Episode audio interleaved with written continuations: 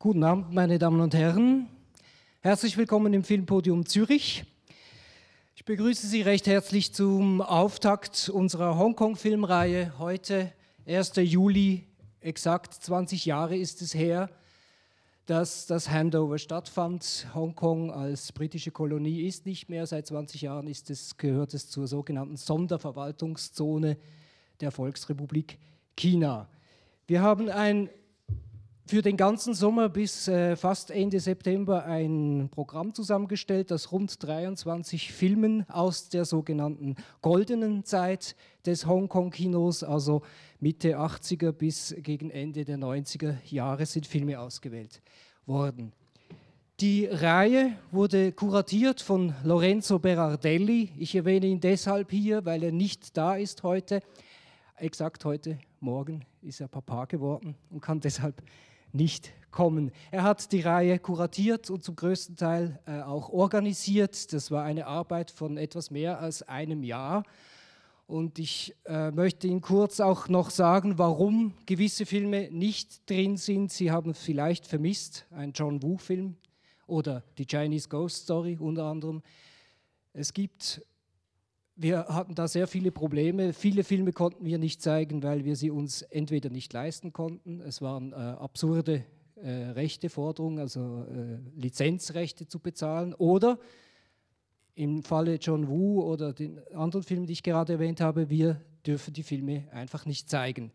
Das ist absurd, das klingt absurd, weil es ist kein Problem für Sie alle, die Filme zu sehen. Sie gibt es auf DVD, auf Blu-ray, äh, kein Problem. Tun Sie das, holen Sie das nach, ergänzen Sie das Programm. Es gibt noch so viel mehr zu sehen. Einfach, dass Sie das vielleicht verstehen, es war nicht immer einfach. Das war der Vorspann. Und jetzt möchte ich Ihnen meine Gäste vorstellen. Da ist zum ersten Till Brockmann. Till Brockmann, bitte kommst du. Hast, äh, ist äh, allen hier in Zürich, denke ich, schon bekannt als Experte des asiatischen Films. Er hat äh, unter anderem Japanologie und Filmwissenschaft studiert. Ich glaube, du bist sogar Doktor jetzt der Filmwissenschaft. Du schreibst seit Mitte der 90er Jahre Filmkritiken, bist unter anderem Mitglied der Smandler Kritik äh, und eben, wie gesagt, ein Experte. Und er hat jetzt kürzlich einen längeren Artikel über das aktuelle Hongkong-Kino hier im Filmbulletin veröffentlicht. Empfehle ich Ihnen. Ein sehr guter, ausführlicher Artikel.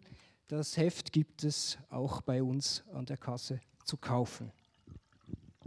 Dann von etwas weiter her, aus Berlin, ist Ralf Umart angereist. Ralf Umart ist für uns alle, die wir das Hongkong-Kino lieben und kennen, so etwas wie der Pate, der Papa. Er war der erste und lange Zeit auch der einzige deutschsprachige Filmkritiker, der sich diesem Kino angenommen hat. Es gibt, er war so ziemlich von Anfang an dabei. Er hat äh, auch, äh, er arbeitete als freier Journalist. Wir werden noch darüber reden, wie er dazu gekommen ist. Er hat unsere Bibel geschrieben, Film ohne Grenzen, immer noch das einzige dicke Buch über das Hongkong-Kino auf Deutsch. Er hat den Film Film ohne Fesseln gedreht, der lief 1993 im ZDF und es gibt ihn nicht direkt so zu kaufen, es gibt ihn als Bonusmaterial zur deutschen DVD-Edition der Chinese Ghost Story 3, muss man sagen. Also eine ja, genau, also sind alle drei drin, aber das ist mit dem Bonus da drin. Er konnte damals mit all den relevanten Leuten sprechen und empfehle Ihnen auch, lesen Sie unser Programmheft. Er hat einen wunderbaren Artikel zu unserer Filmreihe darin geschrieben. Online auf unserer Webseite ist der Text sogar noch etwas länger. Wir mussten aus Platzgründen leider ein bisschen eingreifen. Ja, jetzt fange ich gleich mit dir an, Ralf. Du hast bei uns im Heft, eröffnest du den Text mit dem Satz, gut 15 Jahre lang wurde in Hongkong das aufregendste Kino der Welt gemacht. Wie bist du überhaupt dazu gekommen? Warst du schon immer Filmkritiker oder warum das Hongkong-Kino? Also die erste Welle des Hongkong-Kinos, äh, die gemeinhin als Eastern bekannt wurde und die Ende der 60er, Anfang der 70er mit Das Schwert des gelben Tigers äh, begann und dann weltweit mit den Bruce Lee-Filmen, habe ich nicht mitgemacht. Zu der Zeit, da war ich noch irgendwie zu jung und die Filme waren ab 18 und die wurden nach dem Abklingen der äh, Italo-Western, wurden die Eastern dann halt in den Bahnhofskinos bis 74 gespielt. 74 wurde in Deutschland die Pornografie erlaubt, danach gab es als Pornofilm in den Kinos zu sehen. Und uns wurde empfohlen, geht nicht in die Bahnhofskinos als Gymnasiasten.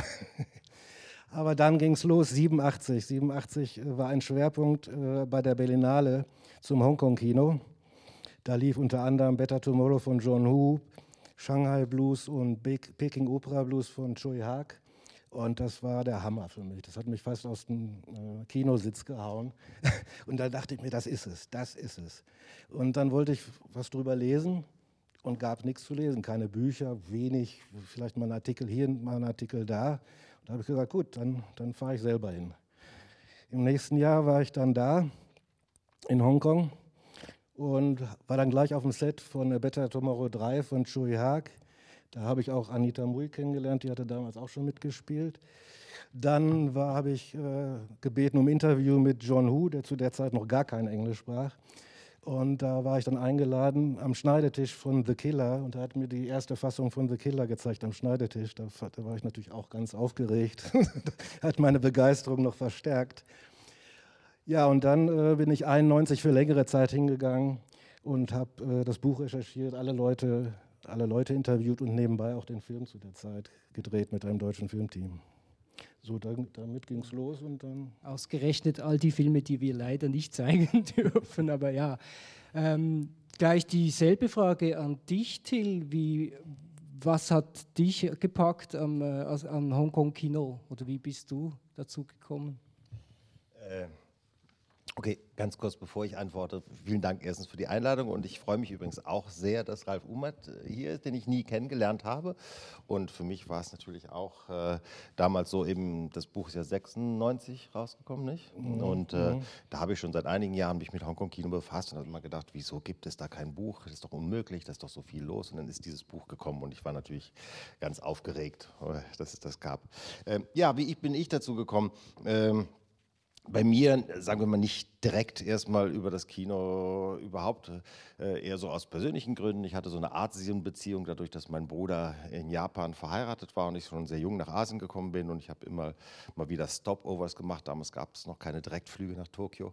Immer wieder Stopovers gemacht und die waren dann meistens in Hongkong und äh, das hat mich so fasziniert, diese Stadt, dass ich dann mal irgendwann ausgestiegen bin und äh, dann immer wieder, es eigentlich fast jährlich ist, mich dahin gezogen hat.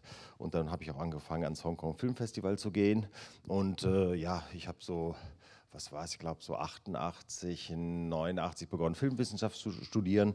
Hatte auch viele Freunde, die Sinologie gemacht haben. Ich habe ja Japanologie gemacht und habe auch sehr mich fürs chinesische Kino interessiert. Und dann haben wir einfach Sachen angeschaut, äh, ja, alles Mögliche, was eben aus dem chinesischen Kulturraum gekommen ist und besonders Hongkong. Und da ich so eben so oft in Hongkong war, hat mich Hongkong immer besonders interessiert. Und dann bin ich da hingegangen und habe angefangen, eben damals war das noch nicht so einfach. Immer wenn ich da war, bin ich dann immer zurückgekommen und der halbe Koffer war dann voller äh, äh, äh Videokassetten und VCDs. Das sagt wahrscheinlich den meisten Leuten hier nichts, dir natürlich ganz viel. Nacht Martin Mongkok. VCD, genau. Ne, in der Golden Shopping Arcade in Po habe ich die dann gekauft. Das, sind, das war so eine Art Vorgänger der DVD und äh, äh, da muss ich auch extra ein Gerät kaufen, weil das gab es in Europa nicht, um die abzuspielen. Und äh, diese, die, diese VCDs und dann habe ich die einfach angeschaut und so bin ich dann immer mehr, äh, äh habe mich dafür interessiert. Gut. Jetzt, du hast eben gesagt, du hast das Kino das aufregendste Kino der Welt genannt damals. Was war dann, was ist dann eigentlich das aufregendste gewesen damals? Was macht das aus? Die pure Kinetik einmal, also im Hongkong-Kino, im klassischen Hongkong-Kino wurde auf äh, die Action und äh, das Bild und die Kinetik viel mehr Wert als der Inhalt gelegt. Andererseits waren die aber auch zum Teil hochdramatisch und melodramatisch, meine ich jetzt. Also es kam tatsächlich häufig vor, dass ich am Ende auch geweint habe, wenn dann die Protagonisten in, äh, gestorben sind. Und äh, es ging alles. Die hatten eine Natürlichkeit, eine Unbedarftheit, die Hollywood schon längst verloren hat. So eine Frische. alles ging quasi. Viele Sachen sind für Europäer, für mich weniger, weil ich da eben eher eine Beziehung zu habe, ein bisschen schwer gutierbar. Zum Beispiel diese ständigen Klowitze, die in den Komödien sind und so. Und manchmal eben auch diese extrem krasse Gewalt, die in manchen Filmen äh, vorkam. Deswegen, das war ja früher bei den Eastern schon so, deswegen waren die ab, auf, äh, ab 18 in Deutschland. Ne?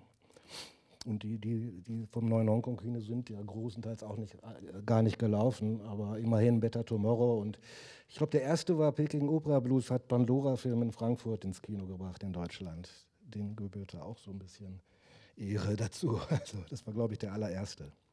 Und dann kam sie irgendwann mal auch im Fernsehen. Ne?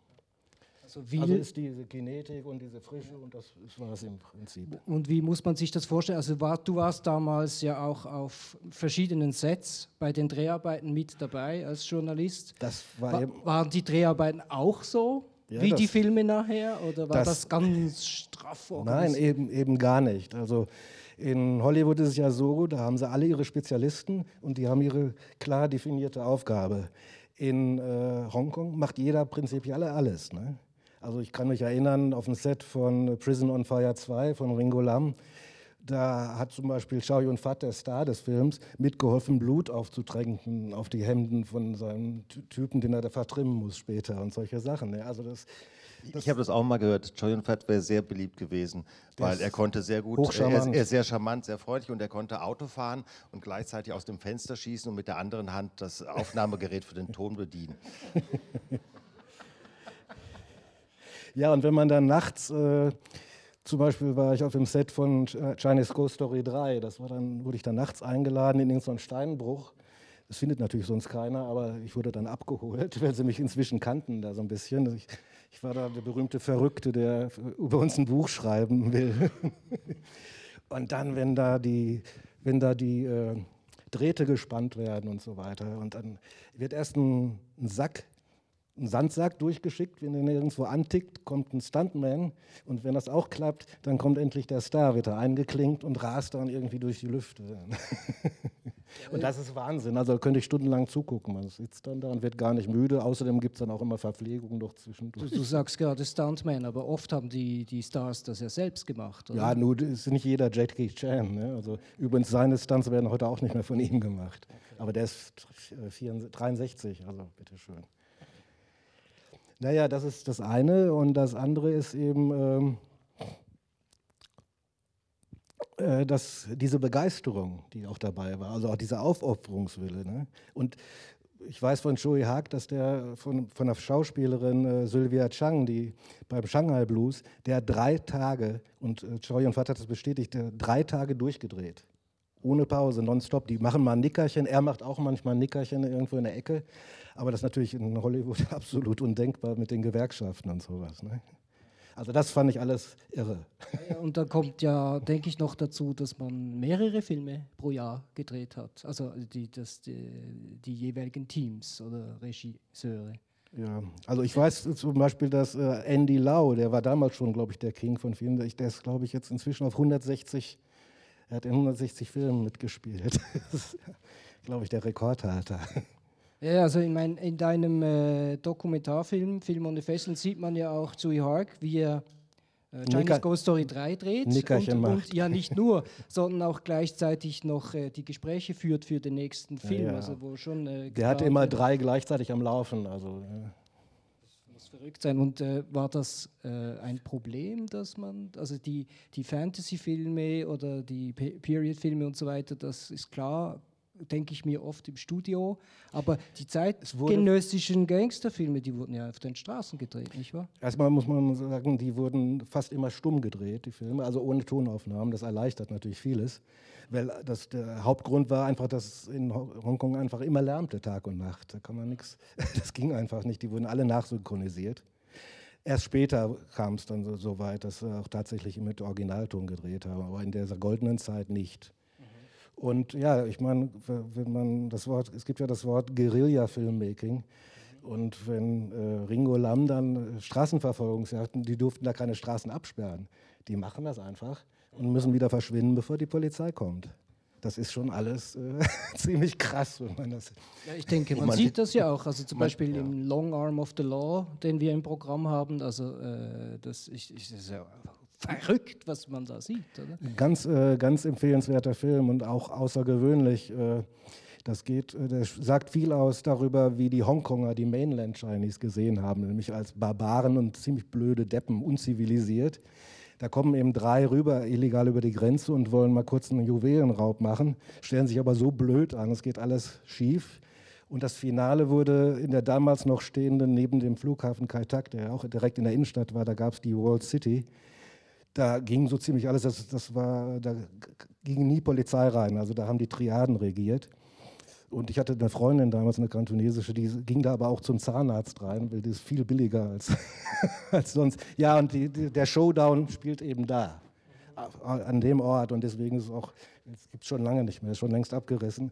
Und wie die dann zusammengeschossen werden, das ist äh, auch wieder ziemlich Oft hat man ja auch, das sieht man auch in den Filmen, in den frühen Morgenstunden gedreht, zum Beispiel. Ja. Ein bisschen so in Außenquartieren, Verfolgungsjagden, so, weil dann einfach kein Verkehr war, eben das illegal war. Hm. Ja, man sieht ja auch aber die, die realen Passanten, die, die äh, sich wundern, was geht da ab oder in, in einem großen äh, Shopping Mall wurde gedreht und so weiter. Da gab es ja so einen berühmten viel, Vielfilmer zu der Zeit, Wong Jing, der hat tatsächlich so manchmal drei, vier als Regisseur und auch Drehbuch mitgeschrieben und so.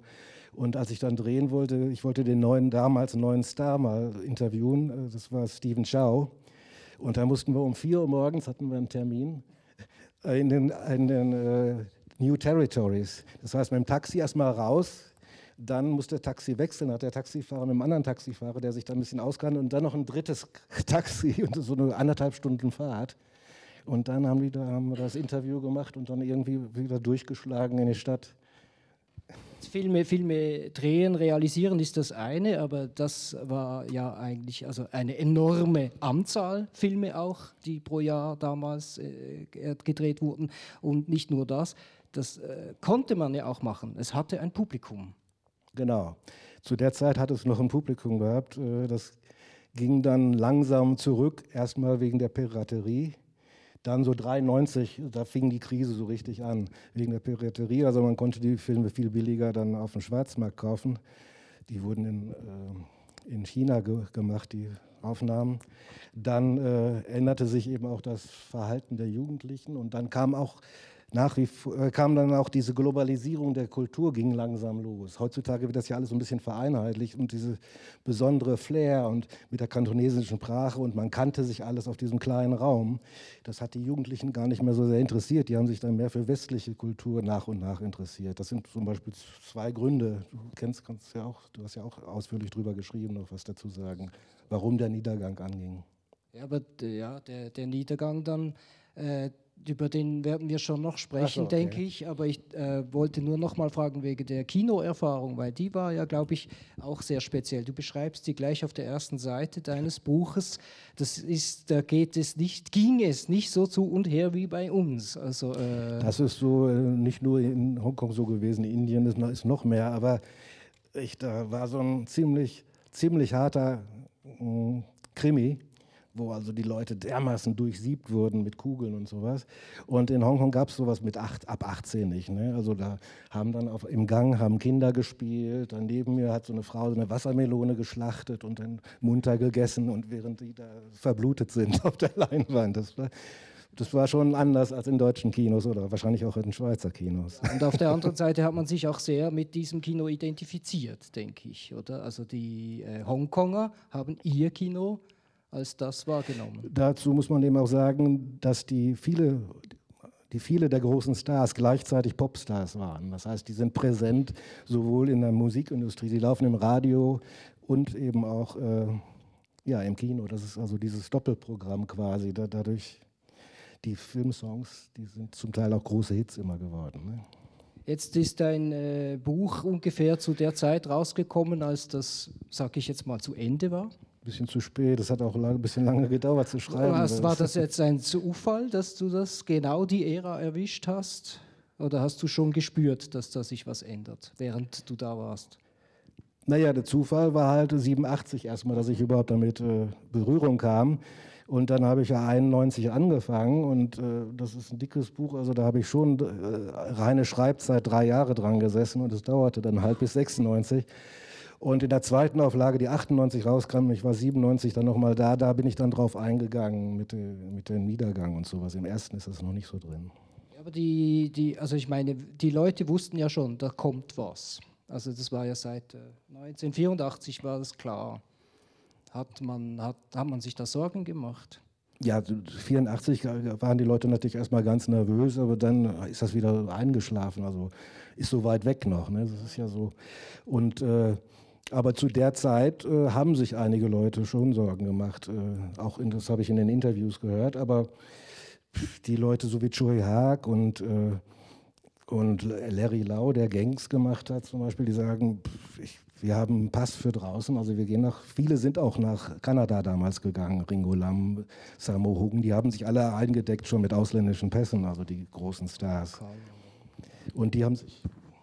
Obwohl ich immer finde, dass das natürlich auch wieder ein bisschen hochgespielt worden ist äh, hier, weil man, also es gab gewiss welche, es war klar, dass, es, dass man nicht genau wusste, wie es weitergeht, politisch, aber ganz viele in der Filmindustrie haben auch gesagt, naja, man hat ihnen zum Beispiel versprochen, dass sie weiter die Kategorie 3 Filme drehen können, das sind so Softpornos, die sehr wichtig waren. Und da haben die Chinesen schon vornherein gesagt, auch im Vertrag, das dürft ihr weitermachen, natürlich nicht in China zeigen, aber in Hongkong, da waren sie schon mal beruhigt. Und, äh, und auch sonst äh, eben, sie hatten eher, sie waren eher unruhig wegen äh, äh, dem Niedergang äh, ökonomischen des Filmwesens aus anderen Gründen. Also diese Zensursache war, oder sagen wir auch die politische Sache, sagen wir mal, war jetzt ein bisschen äh, klar. Das war allgemein für jeden Menschen, der dort lebte, war es seltsam, weil man wusste nicht genau, wie es weiterging. Aber äh, ich glaube, das wurde dann auch ein bisschen übertrieben. Ich, ich, ich will einfach eine, eine Sache, die ich mich sehr erinnern kann, ich äh, war eben mehrmals am Hongkong Film Festival und das ist dann auch bezeichnend, wie Medien funktionieren. Äh, 97 kamen auf einmal massenhaft Teams, also, äh, also, aus Deutschland, aus England etc. etc. überall. Und ich kann mich erinnern, dass ich so ein BBC-Interview mitverfolgt habe, wo ich glaube, es war Stanley Khan gefragt wurde, ja, was er es macht, wenn die dann keine Filme mehr drehen kann und wenn die Zensur da ist. Und er hat gesagt, äh, ich habe kein Problem damit, äh, weil äh, ich mache sowieso keine politischen Filme. Ja, aber was ist denn, wenn es denn wirklich mehr geht? Und äh, immer wieder nachgehakt, bis er dann irgendwann mal gesagt hat, ja, okay, dann mache ich ein Restaurant auf und bin nicht mehr Filmemacher. Und das ist dann das Einzige, was man gesendet hat hier. Ja. Sie haben alle Angst vor, äh, vor, vor der Übernahme. Wobei man dazu sagen muss, äh, auch vorher gab es schon eine ganz strenge Zensur durch die Engländer. Ne? Also politische Sachen durften auch unter, als es noch eine Kronkolonie war, überhaupt nicht. John Woo hat gesagt, ich würde gerne sowas mal machen mit politischen Sachen, aber kann ich nicht, darf ich nicht. Und deswegen mache ich meine Anliegen, auch zu politische Anspielungen, in Form eines Gangsterfilms. Ne? Und ich habe äh, kurz vor der Übernahme noch mal mit Shura Lam gesprochen. Das war der Produktionschef von Golden Harvest, damals das größte, also gut Show Brothers. Und er meinte, ich mache mir keine Sorgen. Die sind gut in Propaganda, wir sind gut in der Unterhaltung. Ich glaube, dass die unser Know-how brauchen werden. Und wie sich herausgestellt hat, ist es genauso gekommen. Andererseits, ich war 89 da, äh, da war das Massaker am Tiananmen Square. Da war die Angst fürchterlich. Da waren Riesendemonstrationen. Erstmals, dass Jugendliche sich für Politik interessiert haben. Die Filmemacher haben viel auch äh, Märsche gemacht. Also da haben sie richtig Schiss gekriegt. Ja, wir haben jetzt natürlich gehört, äh, das war nicht so politisch gedacht. Angst, keine Angst, aber es gab ja nicht nur sage ich jetzt mal, das äh, Blockbuster oder Mainstream-Kino in Hongkong, sondern es gab auch so etwas, äh, gibt es auch heute noch wie ein Arthouse-Kino mit ganz anderen Filmen wie äh, Boat People oder Homecoming und so weiter. Wie, äh, wie war, war das eigentlich möglich? Warum war das trotzdem möglich daneben? Ja, das ist eine gute Frage. Ich meine, weil damals, anders als heute, gab es natürlich keine Filmförderung. Also wenn man damals das Wort Filmförderung, ich glaube, das existierte im, im Chinesischen gar nicht. Es musste, es musste rentieren, oder? Es muss sich rentieren und äh, man dreht mit ganz kleinem Budget, man dreht mit Leuten, die noch keine Stars sind, also Boat People da, da, da, sind die Leute, der Lamm, der, der, den Anwalt spielt oder was auch immer der, der da gespielt hat, der war damals noch nicht so berühmt und so. Und das macht man durch Aufopferung. Die Leute arbeiten für fast für ein Butterbrot. Und, aber die haben natürlich nicht so großes Publikum in Hongkong selber gefunden, diese Art von Filmen. Das sind eher Filme, die international Filmfestival, also Sachen wie Boat People sind halt über Filmfestivals dann bekannt geworden, nicht so sehr in Hongkong. Aber spannend finde ich jetzt einfach als äh, eher äh, nicht, also, also als Zuschauer, dass man oft dieselben Namen findet in den Vor- oder Abspänen, also in verschiedenen Funktionen. Also da kann es durchaus vorkommen, dass die Anne Hui in einem Actionfilm äh, mitgearbeitet hat. Und auch sie dreht, ne? sie Ja, hat ja. auch Actionfilme gedreht und man- sie muss ja auch mal Geld verdienen. ja, das ist so. Das Keine ist, Berührungsängste. Das, äh, das Hongkong Filmfest, äh, Festival, das, äh, der Hongkong Film in der klassischen Phase war nach Clans organisiert. Es gibt so Gruppen. Das ist die eine Gruppe, die kennen sich alle und die machen das für dich. Chui Haag spielt dann auch mal mit als, als Komiker im Film. Dafür macht der wieder das und der Kameramann wird gewechselt und dann gibt es einen anderen Clan, der macht, die machen das so.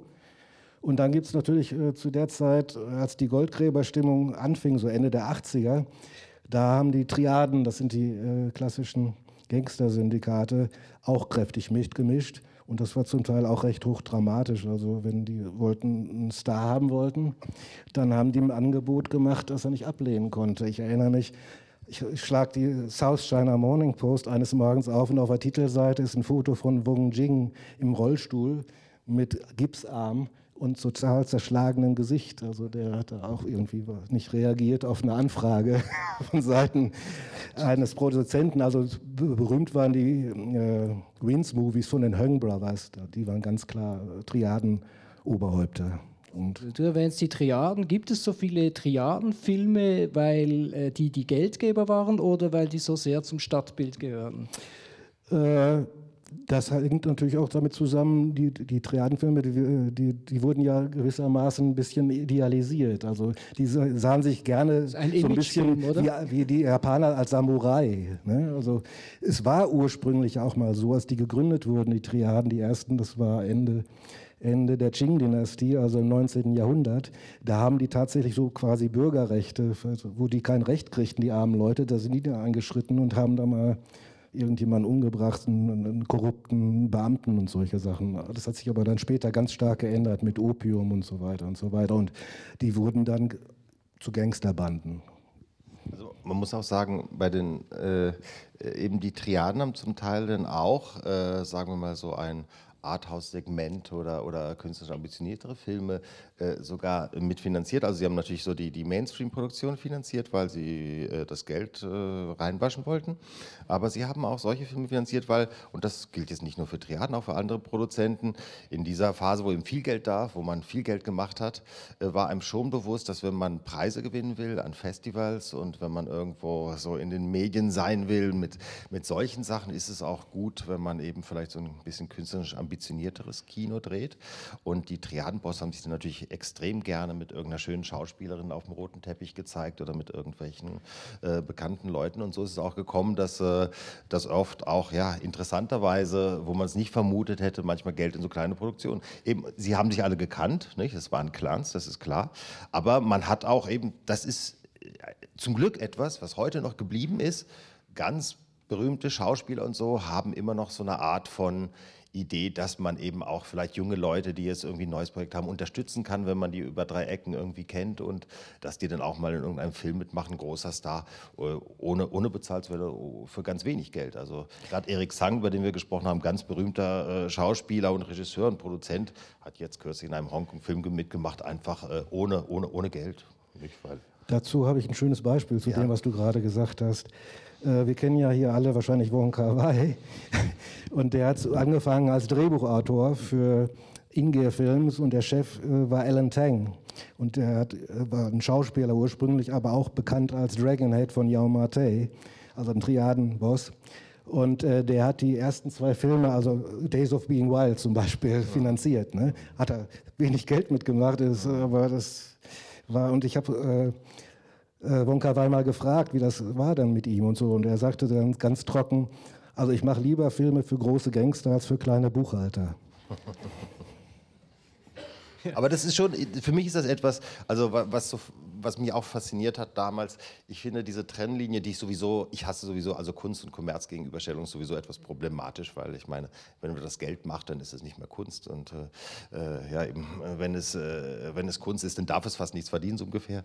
Äh, und ich glaube schon, dass äh, äh, da Hongkong schon eine Sonderstellung hat, auch in, als Kinematografie in der Welt, dass sich die Sachen sehr, sehr vermischt haben zum Teil und das finde ich auch sehr, sehr gut. Also es ist wirklich sehr schwierig zu sagen und eben auch, weil dann vielleicht die gleichen Techniker, es geht ja nicht nur jetzt um Schauspieler oder Regisseure, aber weil die gleichen Techniker und die gleichen äh, Drehbuchautoren und zum Teil für beides gearbeitet haben, sehen die Filme ja auch dann manchmal ähnlich aus, nicht? Obwohl sie denn, also natürlich Anhui oder so sind es Ausnahmen, aber, aber manche auch dieser kleineren Filme sind dann zum Teil auch wiederum ähnlich, nicht? Mit den größten Produktionen. Das finde ich sehr schön. Im Programm hat, hat, ist ja auch einer der absoluten Ausseiter von Alan Fong, da ist Ah Ying der hat aber dann auch in 15 Jahren nur sechs Filme gedreht. Ne? Also der ist so ein Arthouse-Mann. Äh, das nur so nebenbei ist ein äh, Doku-Drama, das heißt, er hat, äh, die, er hat eine wahre Geschichte inszeniert mit äh, den echten Leuten und einem Schauspieler. Also ein Fischmarktmädchen, genau, genau. die Schauspielerin werden will. will. Darum die, die, die war echt und ja, der echt. Schauspiellehrer ist, äh, aber, war aber ein Schauspieler den er genommen hat, der aber er sollte einen verstorbenen Freund des Regisseurs darstellen. Das ist auch äh, oh. da interessant. Jetzt äh, ist es ja, wie wir schon angetönt haben, im Westen sehr beliebt zu behaupten, das Hongkong-Kino sei tot. So äh, lautet auch äh, der erste Teil des Titels deines Artikels, Till. Du sagst, das Hongkong-Kino ist tot, aber in bester Verfassung. Was ist jetzt wahr? Also viele Leute sagen, ja, seit Jahr 97 ist es nicht mehr dasselbe. Das stimmt was nicht. Sind das einfach äh, Nostalgiker? Oder ist da was dran? Also äh, wie das immer ist, wenn man so einen Artikel schreibt, man versucht natürlich auch einen griffigen Titel zu nehmen und tot würde ich äh, ja, tot kann man in dem Sinne nicht sagen, weil äh, es werden Filme produziert, sogar ziemlich viele und äh, aber klar, das äh, Kino der 80er und 90er Jahre in dem Sinn existiert nicht mehr. Äh, und es ist in bester Verfassung, das stimmt ebenso, obwohl es paradox klingt, weil es ist wahnsinnig äh, erfolgreich, aber dazu können wir noch gleich kommen, äh, wo es jetzt Erfolg hat. Ähm, ja, äh, was erstmal passiert ist, finde ich auch, was eine Hauptsache der Krise war, war noch nicht mal, dass jetzt die Hongkonger nicht mehr ins Kino gegangen sind, ihre eigenen Filme anzuschauen. Die waren zwar wichtig, weil es wirklich viele waren, äh, die ins Kino gegangen sind, also an der Bevölkerung gemessen, aber wir dürfen nicht vergessen, ich glaube, damals hatte Hongkong sechs Millionen oder sechseinhalb Millionen Einwohner, nicht ungefähr immer gleich viel wie die Schweiz, so parallel kann man sagen. Und das war tr trotz allem ein sehr winziger Markt. Also der Hongkong-Film hätte nie allein damit überleben können. Und dass es so eine extrem starke Nation geworden ist, hat damit zusammengehangen, dass sie im ganzen benachbarten Ausland alle Hongkong-Filme geschaut haben. Also Taiwan hat praktisch nur Hongkong-Filme gezeigt. In Korea wurden Hongkong-Filme gezeigt, hast du ja auch gerade vorhin gesagt, äh, fast nur in Japan, sogar in Singapur, in Malaysia, in Thailand, überall. Und gerade auf diesen Märkten, die so wichtig waren natürlich äh, für das Hongkong-Kino, gerade auf diesen Märkten ist denn eben die Konkurrenz der Amerikaner immer stärker geworden und auch andere äh, Filmnationen, irgendwann auch mal Korea oder Japan oder und die haben da eben sehr viel Terrain verloren und das war dann eigentlich das Hauptproblem und das hat bestimmt jetzt, äh, das ist jetzt ein, einmalig gewesen für die Hongkong-Filmgeschichte und das wird wohl auch nie wiederkommen. Also im Moment zirkulieren natürlich noch ein paar Hongkong-Filme, aber das sind verschwindend wenige. Also sie haben überhaupt keine Dominanz mehr auf dem Markt. Und in dem Sinn kann man sagen, diese Art von Kino ist tot. Ja. Also in der guten Zeit haben sie so über 200 gedreht pro Jahr. 1916 waren es noch 59 Filme und die Hälfte davon waren Koproduktionen mit China. Mhm. Also mhm. keine reinen Hongkong-Filme mhm. in dem Sinne. Ne? Andererseits, und das stimmt dann wieder positiv, äh, unterstützt da deine, deine These, 28 davon stammen von jungen Filmemachern, die auf der Filmschule waren, die es inzwischen gibt. Also mhm. es gibt da durchaus Nachwuchs. Mhm. Aber der Markt in China ist halt groß und die arbeiten da. Ne? Ja, und der vorherige gab es diesen Markt gar nicht. Also du hast jetzt da all die asiatischen Länder aufgezählt, mhm. aber nicht China, also für mhm. dieses goldene Den gab es da schon, aber nur illegal auf Video. Die haben ja. alle die Filme, also Shaolin hat auch also, ein riesen, riesen Das hat natürlich nicht viel Geld gebracht und dann irgendwann, nee, nee. Äh, am Anfang war es so, dass denn ein paar Hongkong-Filme gezeigt worden konnten in China, aber nur limitiert und so und dann äh, äh, eben heutzutage ist der Markt, der ist immer offener geworden, also erstens die Quote generell der ausländischen Filme größer geworden ja. und äh, es geht aber gar nicht mehr um die Filme. Die, die Wahrheit ist einfach, dass die ganzen Produzenten, äh, die Filme machen in Hongkong, sehr gefragt waren in China und weil sie eben sehr viel Know-how haben und dass eben, äh, ja, sie, sie, sie, ganz viele sind eben Co-Produktion oder auch äh, eben äh, irgendwelche äh, eben chinesische Filme, die ganz viel Hongkong-Gelder oder Personal haben, aber auch umgekehrt. Es gibt manchmal auch schon jetzt mittlerweile Filme in Hongkong, wo auch chinesische Gelder hinfließen. Nicht? Also da sind so viele Verbindungen, äh, dass eigentlich ja dieses Problem, also das Geld wird eigentlich auf dem Markt gemacht in, in China und äh, es ist ja nicht nur Hongkong, das äh, in China irgendwie versucht, äh, äh, einen, einen Marktanteil äh, zu erobern. Ich meine, das sind ja auch die Amerikaner und viele andere. Und Hongkong hat natürlich eine privilegierte Position, weil ja schlussendlich sie sind, sie sprechen Chinesisch und sie kennen sich und sie haben Verbindungen und, und das ist Co-Produktionen aus Hongkong mit China laufen wie chinesische Filme. Da gibt es also gar keine Beschränkungen. Ne? Keine und die Vermischung, um das mal, also der größte Medienkonzert in China, Wanda heißt er, die haben Multiplex in Hongkong jetzt auch, also die kontrollieren quasi alles, also Abspiel, mhm. Vertrieb und so. Aber auch Hongkong-Produzenten besitzen auch Kinoketten ja, in China. Ja, ja, Jackie Chan besitzt eine Beispiel, Kinokette in China. Stimmt, also Jackie Chan besitzt mehrere Kinos in China. Ne? Und die Stars, die Altstars aus Hongkong sind in China immer noch nach wie vor sehr populär. Also ähm, Tony Leung Chiu Wai zum Beispiel, der spielte die Hauptrolle in Red Cliff von John Woo. Das war zu der Zeit der erfolgreichste Film aller Zeiten. Und da, ich war dann da in Beijing und in den Modehäusern überall war der als Dressman drin, also in den Schaufenstern zu sehen. Also singen tut er ja auch noch. Und ja, aber jetzt, jetzt verblüfft mich, also eine Frage kommt mir doch immer wieder in Sinn, wenn ich höre Hongkong-Kino heute. Was ist eigentlich Hongkong-Kino? Und ihr sprecht von Co-Produktionen. Hongkong, äh, wenn ich das richtig verstehe, ist jetzt China. Warum wird immer noch unterschieden und wenn ja, was ist dann Hongkong und was ist China-Kino? Ja, also, also erstens, Hongkong ist äh, China. Äh, die, die, die genaue äh, äh Definition ist äh, Special Administ Administrative Region, nicht? also ja, Spezialverwaltung, Sonderverwaltungszone. Sonderverwaltungszone. Äh, das heißt, dass es, also um dieses blöden Vergleich, das kann man jetzt nicht sagen wie die Wiedervereinigung in Deutschland oder sowas. Es ist nicht wiedervereinigt. Es gibt ja diese Losung, äh, äh, äh, nicht ein Land, zwei Systeme. Eben es hat ein anderes politisches System in Hongkong, äh, obwohl es ziemlich infiltriert ist von China mittlerweile. Und es hat äh, ja sicherlich auch an, eine andere Gesetzgebung und so. Und deswegen ist es immer noch natürlich separat vom chinesischen Mutterland. Und wenn man jetzt sagt äh, Hongkong-Kino, meint man oder meinen sicherlich auch die Locals, ein Kino, was sich dann irgendwie auch auf diese Eigenheiten von Hongkong beziehen will, eben auch gerade das, was eben anders ist. Nicht? Manche Sachen sind sicherlich gleich mittlerweile, besonders was ich Shenzhen, die Stadt, die da direkt hinter der Grenze ist, in, äh, die sieht aus wie in Hongkong eigentlich, aber Natürlich gibt es noch Eigenheiten und deswegen hat, macht es schon Sinn, heute da zu differenzieren. Nicht? Und vor allen Dingen, es gibt eine andere Tradition, die, einfach, äh, äh die es einfach im, im, auf dem chinesischen Festland nicht gibt. Angefangen mit der Sprache, also Kantonesisch. Kanto, keiner, der Mandarin spricht, versteht Kantonesisch und umgekehrt. Ne? Also in Hongkong wird jetzt kräftig Mandarin gepaukt, seit Jahren schon. Und ähm, das war Alex Loh, hat mir mal gesagt, ich habe gesagt, warum sind diese äh, sind die so hart manchmal, von, auch gerade von der sprachlichen her. Das kriegt man in den Untertiteln damals nicht so richtig mit, aber ich habe das mal, nur mal ein Beispiel, der Film Naked Killer, ich habe damals manchmal äh, äh, Rohübersetzungen gemacht und da stand immer, äh, damn you, damn you, damn you, damn you. Und, aber die chinesischen Schriftzeichen, man kriegt die Dialoglisten auf Englisch und mit chinesischen Schriftzeichen, waren immer völlig anders und viel länger zum Teil. Ne? Und da habe ich mir so eine Studentin geholt aus Berlin, also eine, die kantonesisch konnte, eine Chinesin. Und sie meinte dann, übersetzt doch mal, was heißt das zum Beispiel? Und dann wurde sie ganz rot und sagte, kann ich nicht sagen, kann ich nicht sagen. Große Schweinerei. und dann habe ich gesagt, komm, du kriegst immerhin 100 Mark von mir. Jetzt tu mal deinen Job und so fick deine Großmutter in den Arsch.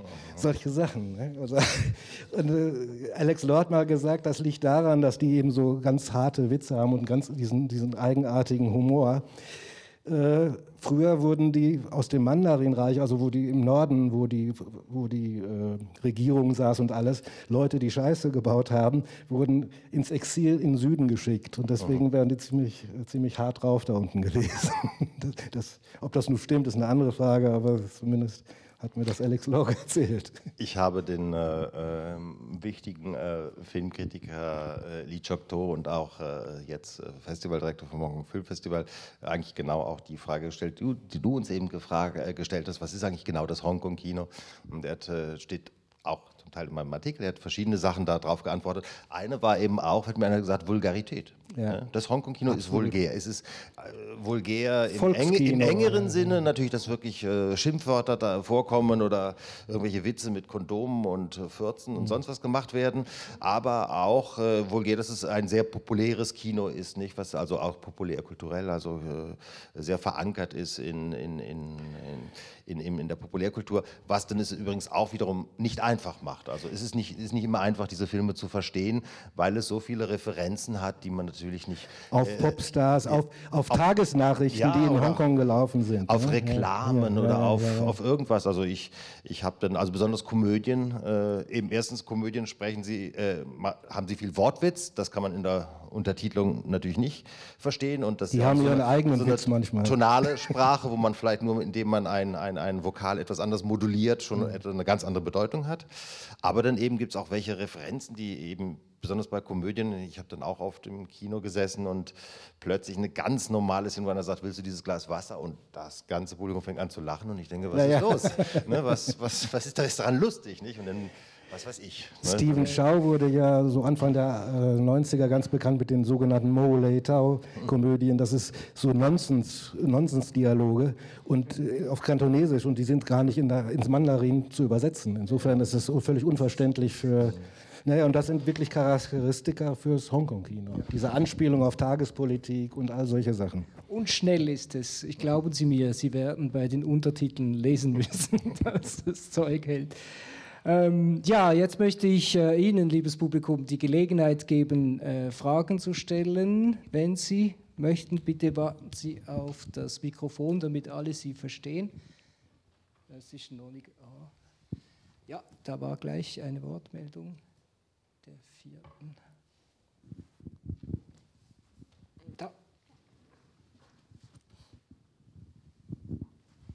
Ja, erstmal einen schönen Gruß aus Hamburg. Ich bin heute auch angereist. Ich hatte den Lorenzo, der hatte mich kontaktiert, weil wir in Hamburg in einer Filmreihe den äh, Long Arm of the Law gezeigt haben. Mit einem schönen Vortrag auch, äh, den ich gehalten habe über die Walled City. Das kam jetzt, glaube ich, gar nicht so rüber. Man muss sich das vorstellen. Das ist ein riesiger Moloch, ein riesiges Gebäude, was über 30 Stockwerke hat, wild gebaut wurde, ohne Architekten, ohne alles und wo die, die Triaden drin regierten. Oben auf dem Dach waren dann äh, Spielplätze und Kindergärten äh, angebracht, zwischendrin dann äh, Nachtclubs und irgendwelche äh, Zahnärzte, Zahnärzte vor allem. Das war eine Welt für sich. und äh, genau daraufhin hat äh, ähm, der Lorenzo mich kontaktiert und ich will auch nochmal sagen, ähm, diese Geschwindigkeit und diese, ähm, diese Arbeitsbedingungen, die es irgendwie hervorgerufen haben, ähm, ähm, so ein gutes äh, Gespür für Bilder, für Schnitt, für Tempo zu haben, das war für mich immer das ganz Besondere äh, an dem, an dem Hongkong-Kino. Und dann teilweise natürlich auch diese Radikalität, gerade am Ende äh, die Bösen äh, überleben, entschwinden und äh, werden, äh, werden nicht erwischt. Und das ist, finde ich, jetzt eine Änderung, die man im modernen Hongkong-Kino doch durch den Einfluss von China immer öfter sieht, dass doch der Staat am Ende gewinnt, dass die Gangster nicht äh, entkommen, dass, dass äh, äh ja, eben ähm, Gangster zu, zur Strecke gebracht werden. Ein bekannter Film davon ist zum Beispiel äh, äh, Drug Wars von Johnny To, wo am Ende auch die Gangster sogar vom Staat eingeschläfert werden, also mit der Chemie, mit der Chemiespritze. Und da, finde ich, merkt man doch dieses Infiltrieren äh, von China in Hongkong auch im, im Kino sehr stark. Für mich ist sowas schwierig zu beantworten, weil äh, äh, da müsste man eine Unmenge von Filmen sehen, um das wirklich belegen zu können. Weil äh, es stimmt, es gibt sicherlich also solche, solche, solche Sachen, wo der Staat denn gut dargestellt wird oder, oder aber ob das jetzt eben mehr geworden ist oder nicht, also ich habe eben vielleicht, weil ich gerade kürzlich wieder, wieder äh, Filme gesehen habe aus Hongkong, wo ich doch überrascht war, wie sie aussahen wie in den 80er Jahren wieder. Also auch, äh, auch äh, sehr, sehr kritisch, äh, aber auch wieder den, ja eben die, die, die Guten sind nicht immer die, die denn auch wirklich gut sind, das sind immer auch so halbe Schlitzohren und sowas. Also natürlich gibt es, gibt es da äh, Bewegung und der Druck äh, von China ist klar, aber auch der, der Druck in Hongkong. Ich meine, man will keine Filme machen, wo man dann das Gefühl hat, ich kann die in China nicht zeigen. Nicht? Es gibt ja die Selbstzensur, das ist ja eigentlich das, der schlagende Punkt. Auf der anderen Seite eben gibt es auch, äh, ja, gibt es glaube ich nach wie vor äh, Filme, die eigentlich auch für, für unsere sehr, sehr viel wagen. Nicht? Aber genauso könnte man sagen, ich meine, ich kann mich erinnern, Kirk Wong hat mal einen Film gezeigt, der wurde übrigens auch in Locarno Festival gezeigt, über, äh, mit, äh, mit Jackie Chan, welcher, welcher war das genau jetzt? Weiß nicht mehr, wo es so ein Polizeifilm und äh, das war so ein, so ein, bitte? Crime Story ist. Ja, genau, Crime Story, genau. Crime Story und da geht es ja zu und her und Schießereien und Ballereien und so. Und am Schluss, äh, kann mich noch erinnern, kam dann auf einmal so eine Schrifttafel, äh, wir, wir unterstützen die Polizei, die ist sehr wichtig für unsere Gesellschaft und die ist dafür da, ordnungsam. Ich weiß, in Locarno ist ganz gut, an zu lachen gefangen, weil das war einfach so ein unterhaltender äh, Actionfilm, nicht? Also, ja, oder auch, äh, ja, gerade Jackie Chan ist immer sehr moralisch gewesen auch. Also das, das, das, äh, ich weiß nicht, ob das jetzt nur was damit zu tun hat, dass man Angst hat vor dem großen chinesischen Staat. Außerdem ist ja auch so, gerade den Film, den du erwähnt hast, äh, dass äh, bei The Longer of the Law werden sie ja gnadenlos zusammengeschossen am Ende. Und auch ein Film, der durchaus das Gangsterleben in gewisser Weise romantisiert, wie Better Tomorrow, der Held stirbt, ne? Chow Yun-Fat stirbt. Der ist überhaupt ziemlich oft in seinen Gangsterfilmen gestorben am Ende. Was vielleicht nochmal interessant wäre, die Einflüsse des Hongkong-Kinos auf das äh, Kino weltweit, wenn ihr so ein bisschen was zu erzählen könntet, weil es sind ja viele auch nach Amerika gegangen. Amerikanische Filme haben sehr, sehr viel kopiert und vielleicht könnt ihr dazu noch ein bisschen was erzählen. Ja, also äh, berühmtestes Beispiel ist natürlich John Woo. Der hat für den amerikanischen Kriminalfilm und für Schießereien so ungefähr das Gleiche bedeutet wie vorher mal der George Miller für Verfolgungsjagden mit Autos durch seine Mad Max-Filme. Ne? Also das ist stilprägend. Die, nachher, als er dann drüber war und die Leute sich für seine Filme begeistert haben, und die waren alle begeistert, ob es Scorsese waren und so, sah man alles Schießereien, durch, während durch die Luft fliegen. Und, also ganz großen Einfluss zum Beispiel in, de, in dieser Hinsicht gehabt. Ja, auf, auf jeden Fall. Ich meine, ähm man wirft ja oft im Hollywood-Kino auch besonders vor, es würde immer gleich bleiben und immer die gleichen Geschichten erzählen. Äh, das mag zum Teil stimmen, zum Teil stimmt das aber auch überhaupt nicht. Es hat sich immer wieder erneuert in seiner Geschichte und eine der Stärken Hollywoods war immer, sich umzuschauen, überall auf der Welt, was gibt es Gutes, was gibt es. Äh, da ist ein Hitchcock in England, der macht gute Filme, okay, den nehmen wir ins Boot, der soll auf uns die Filme drehen. Und äh, es ist bestimmt so, dass in den 80er Jahren, ab Mitte 80er Jahre, wo eben die John Woo-Filme und so gezeigt wurden, es da äh, Leute gab, natürlich einer der berühmtesten ist Tarantino, aber es gab auch andere Leute in, in, in, in den Vereinigten Staaten, die gesagt haben, ey, diese, wie die ihre Action-Szenen drehen und diese Filme, da ist ja so langweilig bei uns, wenn die sich da kloppen und einen Stuhl auf dem Kopf und ein bisschen Prügelei und ein bisschen Schießerei. Ne? Das sieht so anders aus. Nicht? Und, das, und man hat da eben äh, erst äh, auch stilistisch Sachen imitiert. Ich würde sagen, in der, in der Montage und der Abfolge der, der, der, der, der einzelnen Einstellungen, das würde jetzt ein bisschen zu weit führen, aber zum Beispiel Sachen, man hat sehr viele Sachen übernommen, wie Zeit, der Zeitlupengebrauch, der sehr, sehr verbreitet ist im Hongkong-Kino.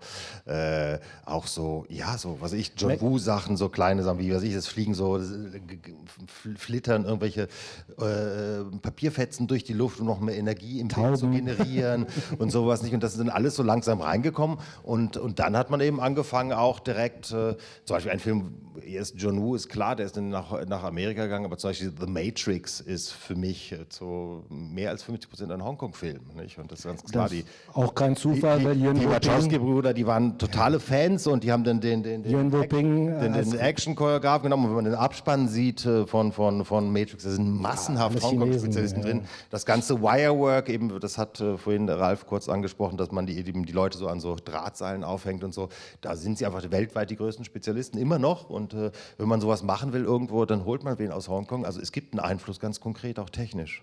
Und äh, auch inhaltlich, äh, zum Beispiel berühmtestes Beispiel ist äh, ähm, Deformed oder sowas. Deformed von Martin Scorsese, der hat ja, das ist ja Infernal. Was? Departed. Departed, Departed ja. ja. Äh, Infernal äh, Affairs, von, ja. von, also ein Hongkong-Film. Und nochmal ganz kurz zurückzukommen, die Faszinationskraft. Äh, man darf nicht vergessen, damals diese ganzen Stunts und Action, da gab es kein CGI.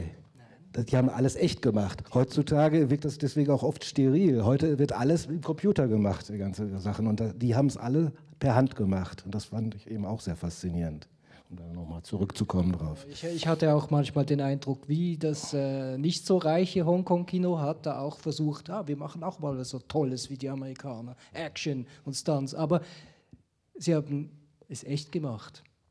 Die haben nicht äh, getrickst wie, die, äh, wie in Hollywood. Also Michel Yeoh zum Beispiel, ganz berühmt, äh, Police Story 3, eine der berühmtesten Szenen, ist sie mit dem Motorrad selber, mit so einem Geländemotorrad, über eine Rampe auf einen fahrenden Zug drauf.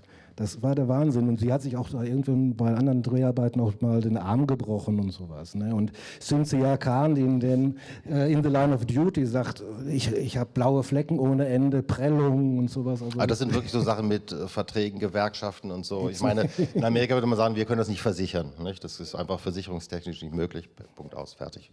Es gibt ja auch äh, Making-ofs mit Jackie Chan, der ist ja auch in, er war ja dann auch in Amerika und hat sich gewundert dass die das gar nicht so äh, gut können. er dachte dann immer zuerst, ja, jetzt, jetzt zeigen Sie mir mal, wie man das wirklich macht und äh, die dürfen eben nicht. Jackie Chan hat die dürfen auch, nicht machen. Hat auch als eigene Aussage, es gibt so kaum einen Knochen, den er sich nicht irgendwann mal gebrochen hat in seinem Körper. Der hat es natürlich auch extrem gemacht. Ich meine, so von einem ja. Hochhausfenster ins andere springen und solche Sachen.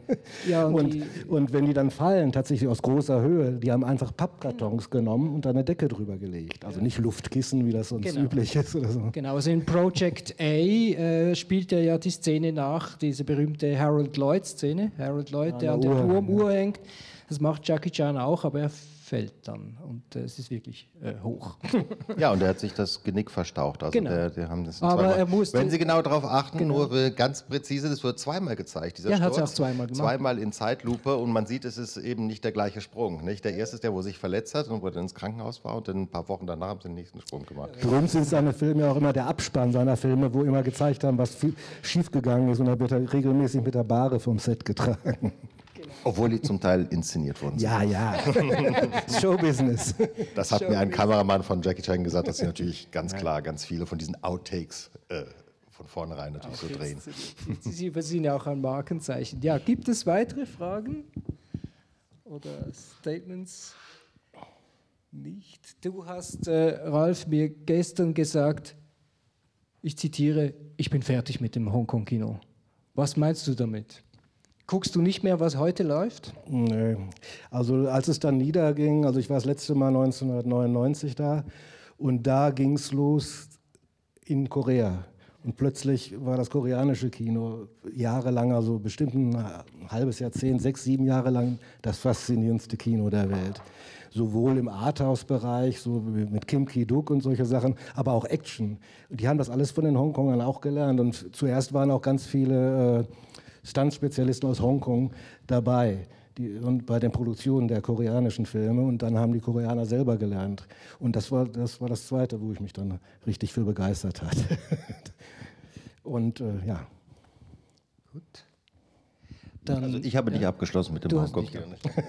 Einfach, weil ich nach wie vor gerne nach Hongkong gehe. Übrigens ist nicht der einzige Grund ist nicht nur der Film, auch das Essen, was ich sehr liebe in Hongkong. Ja, ich versuche immer noch irgendwie fast einmal pro Jahr nach Hongkong zu gehen. Aber ich gehe auch immer noch gerne ins Kino und ich, ich sehe immer wieder Filme, sind natürlich weniger in der, in der Gesamtmasse, aber immer Filme, wo ich finde, erstens sind sie gut und zweitens sind sie typisch Hongkong. Also ich, zum Beispiel jetzt der Film Cold War 2, der, mhm. den habe ich im Flugzeug gesehen. Ne, der lief sogar im, im Flugzeug auf dem Links aber das habe ich gefunden, ja, das ist ein typischer Hongkong-Film, nicht? In, ja gut, dazu mhm. muss ich dann auch sagen, ich bin ja auch nicht konsequent, dass ich mich nicht mehr darum gekümmert habe. Also gerade in den Nullerjahren gab es einen Mann, und das war wirklich der der beste, der Johnny To mit seiner Milky Way-Geschichte. Und der hat immer noch richtige Hongkong-Filme gemacht und die waren zum Teil grandios. Mhm. Grandios. Einer der ganz berühmten, einer der besten, der damals auch alle Preise eingehandelt hat ist The Mission. Der, läuft, ja, Programm, der läuft ja genau. auch im Programm. Das ist der einzige Film nach dem Handover, 1999. Da gibt es das schöne Wort, das neue Wort gibt es ja Entschleunigen. Mhm. Und der ist dermaßen entschleunigt, der Film. Aber das wirkt dann total witzig. Also. Ja, ist, ja. Gut, ich möchte nicht, dass Sie nicht zu Wort hätten kommen sollen. Ich frage noch ein letztes Mal. Nur, ja, nochmal. Herr Opermann. Ich wollte eigentlich nochmal fragen, weil das kam vorhin nicht so raus. Ralf, bist du jetzt Filmkritiker oder was äh, machst du jetzt? Du bist damals nach Hongkong gegangen. Warst du da schon Filmkritiker und was machst du jetzt? Ja, ich bin immer noch hauptberuflich Filmkritiker. Ich war sowohl Filmemacher, ich habe auch viel fürs Fernsehen gearbeitet, also Dokus. Und da eben auch diesen Film, das war eine eigene Produktion von mir. Ich habe dir dann so quasi wie auf dem Kamelmarkt angeboten, aber das ZDF hat glücklicherweise sofort zugeschlagen. Weil ich hatte das ohne Geld gemacht. Ne? Ich hatte zwei Leute, ein Kamerateam, die haben ihre Anlagen mitgebracht und damals war das anders. Das war Betacam SP, so eine Kamera hat damals 60.000 Mark gekostet. Und das war für die auch ein Risiko und ich habe dann gesagt, okay, wenn wir dann verkaufen, teilen wir durch drei. Und das haben wir dann auch so gemacht. Zum Glück haben wir ordentlich Geld gekriegt, also dass jeder was verdient hat daran auch noch. Nö, ich mache das immer noch, groß im Wesentlichen. Genau, kann ich habe auch Hongkong-Filmreihen in, in Berlin früher mal gemacht, also 2000 Hongkong in Berlin und auch in Hamburg. So. Das ist so mühsam, er lernt sich das Eichhörnchen, sage ich dann Also man macht das, Pressehefte, Werbung, alles Mögliche.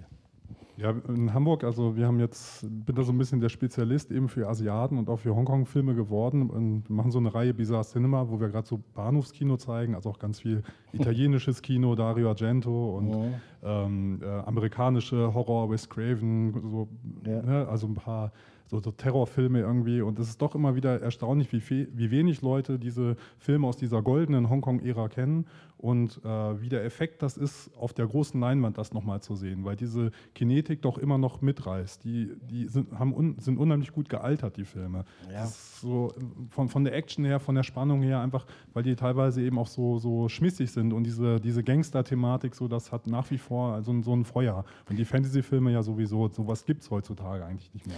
Der Hammer damals bei den frühen 90er Jahren bei den Berliner Filmfestspielen war immer die Mitternachtsvorstellung im großen Delphi-Kino. Da liefen dann Sachen wie Fong Sayuk und solche Sachen und das war dann, dann fühlte man sich wirklich so, als wäre man in Hongkong im Kino. Da wurde getrampelt, gejohlt, da war unglaublich Stimmung. Also da kriege ich immer noch eine Gänsehaut, wenn ich daran zurückdenke. Genau, es ist eben Kino, großes Kino. Deshalb bin ich auch so froh, dass wir diese vielen Filme hier haben. Ich möchte euch bitten, ich fange mit dir an, Till, aus dieser Reihe, was wären deine Favoriten? Was sollen sich die Leute unbedingt Oh nein, mein Gott, das ist eine Doch, Frage, die ich nicht das ist mag. Gemein, das ist die Frage, die ich nie mag. Das ist so, ich meine, sogar selbst in, in Festivals, wo ich selber programmiere oder sowas, nein, also das ist, okay, heute Abend zeigen wir äh, Rouge. Äh, Rouge und ich liebe Rouge. Ich finde diesen Film wunderbar. Ich, es ist ein Film, den ich, also das ist jetzt natürlich blöd zu sagen, ich empfehle in den Kino den, äh, den Film, den Sie so jetzt sehen. Äh, das hört sich ein bisschen anbiedernd an, aber das ist so. Also zum Beispiel ein, ein Film, der mir sehr, sehr gut gefällt, auf jeden Fall. Ja, die sind an sich alle sehr wichtig und alle Klassiker und so und auch in unterschiedlichen Genres. Äh, morgen wird äh, Estiers Gobai gezeigt, das ist das Debüt von Wong Kar Wai. Das ist immer noch einer meiner Lieblings-Gangsterfilme. Das ist so eine, also thematisch ist es quasi ein Remake von Mean Streets in der, mhm. in der Beziehung mhm. der be äh, beiden Hauptfiguren. Einer ganz ich muss aber vorwarnen, da sind einige Szenen, die sind ultra brutal. Das ist vielleicht auch nicht jedermanns Sache. Und äh, auch die Komödie Chicken and Duck Talk da schrei, die habe ich jetzt, die habe ich noch zu Hause auf Video, die gucke ich mehr, mehrmals an und ich, ich lache mich immer noch kaputt, wenn ich die sehe. Ja, den hätte ich jetzt, wir haben ja eben das Bild gesehen, habe ich auch gesagt, das ist ein Film, den ich liebe über alles. Der ist ja. sehr, sehr, sehr, sehr gut. Genau. Aber ich muss auch sagen, das hört dieses doof an, dass ich das so abschließend sage, aber für mich ist auch nicht immer so, ich definiere mich jetzt nicht als Hongkong-Film-Fan. Mhm ich, ich, interessiere mich für das Hongkong-Kino und ich finde, es gibt auch viele Filme, die nicht gut sind, also jetzt nicht von denen, die im Programm sind. Ich war Fan. Ich, ja, ja, ich weiß. Äh, das ist vielleicht, also ich meine eben auch als Beruf, als Filmwissenschaftler, mich hat immer interessiert, wie es funktioniert und, und, und was das ist. Und natürlich gibt es viele Filme, die ich liebe, aber es gibt auch, auch ein paar bekannte Filme, die ich jetzt nicht so gut filme und so. Aber äh, für mich ist es eben auch deswegen äh, ja, weiterhin interessant, mich damit auseinanderzusetzen, weil es passiert immer noch was. Also. Ja, und man muss, darf auch nicht vergessen, auch zur goldenen Zeit. Die Hälfte der Filme, die gedreht wurden, waren Schrott. Die, die andere Hälfte läuft hier. Der Fairness, der, der Fairness halber äh, sage ich, ich, nenne ich meinen Favoriten Long Arm of the Law. Das war für mich ja, eine Entdeckung. Ich habe ihn erst jetzt in der Vorbereitung für diese Reihe gesehen. Äh, auch vor allem deshalb, und das jetzt noch ein abschließender Werbespot, weil wir viele dieser Filme äh, selber untertitelt haben. Das heißt, äh, Long Arm of the Law, Rouge, den nachher zeigen, und äh, Chicken Duck Talk, Ente gut, alles gut, sind alle neu übersetzt worden von Lorenzo Berardelli für diese Filmreihe. Es gibt für diese Filme keine deutschen Untertitel, die sind jetzt erstmals durchgängig äh, da in äh, HD. Wobei Chicken Duck Talk lief mehrmals Ja, ja. im Fernsehen synchronisiert. Synchronisiert, ja, klar. Aber äh, wir zeigen Kantonesisch mit Untertiteln. Und äh, wir sind jetzt noch äh, daran, äh, den äh, Once Upon a Time in China 2 äh, zu äh, reparieren im Sinne von, weil der gibt es zwar deutsche Untertitel, Der läuft aber auch morgen. der läuft morgen. Wir hoffen, dass wir es schaffen. Die Untertitel, die es dazu gibt, sind in Wirklichkeit die Transkription der netten Synchronisation, die etwas ein anderer Film darstellt. Das ist mehr so hö, hö, äh, mit, mit viel mehr Text äh, als im Original und wir hoffen, dass wir das noch hinkriegen, sonst äh, Aber ja, ich, ich finde das prima, weil ich meine, das ist exklusiv alles. Das ist exklusiv, weil man muss sagen, das wäre jetzt auch nur eine, eine, eine Sache, also die englischen Untertitel, die sie ja immer drauf haben, auch auf den DVDs, nicht besonders bei den Filmen aus den 80er Jahren und Anfang 90er Jahre, sind manchmal ganz, ganz schlecht. Und das lag daran, dass die äh, Übersetzer damals den Film gar nicht gesehen haben, sondern man hat aus Kostengründen einfach die Tonspur einem Studenten der Anglistik oder sowas geschickt, so eine Kassette, hm? Und der das dann übersetzt und dann ist auch manchmal im Chinesischen schwierig, ob es er oder sie ist. Das merkt man auch manchmal in den Untertiteln. Das stimmt gar nicht. Wieso sie? Das ist doch ein Junge oder irgend sowas. Und äh, deswegen ist es sehr loblich, wenn dann hier äh, neu gemachte Untertitel äh, kommen. Das ist wirklich Und prima. zu Chinese Goes uh, Once Upon a Time in China 2. Der Endkampf zwischen Donnie Yen und Jet Li ist einer der besten äh, Kung-Fu-Kämpfe, die je äh, gedreht wurden. Also schon allein deswegen ist der absolut sehenswert. In diesem Sinne, bitte kommen Sie wieder. Für Nicht-Stammgäste empfehle ich unser Sommerabo. Für nur 95 Franken können Sie bis Ende, also bis zum 22. September alles sehen, äh, das wir hier zeigen. Nicht nur Hongkong, sondern auch die Hollywood-Komödien.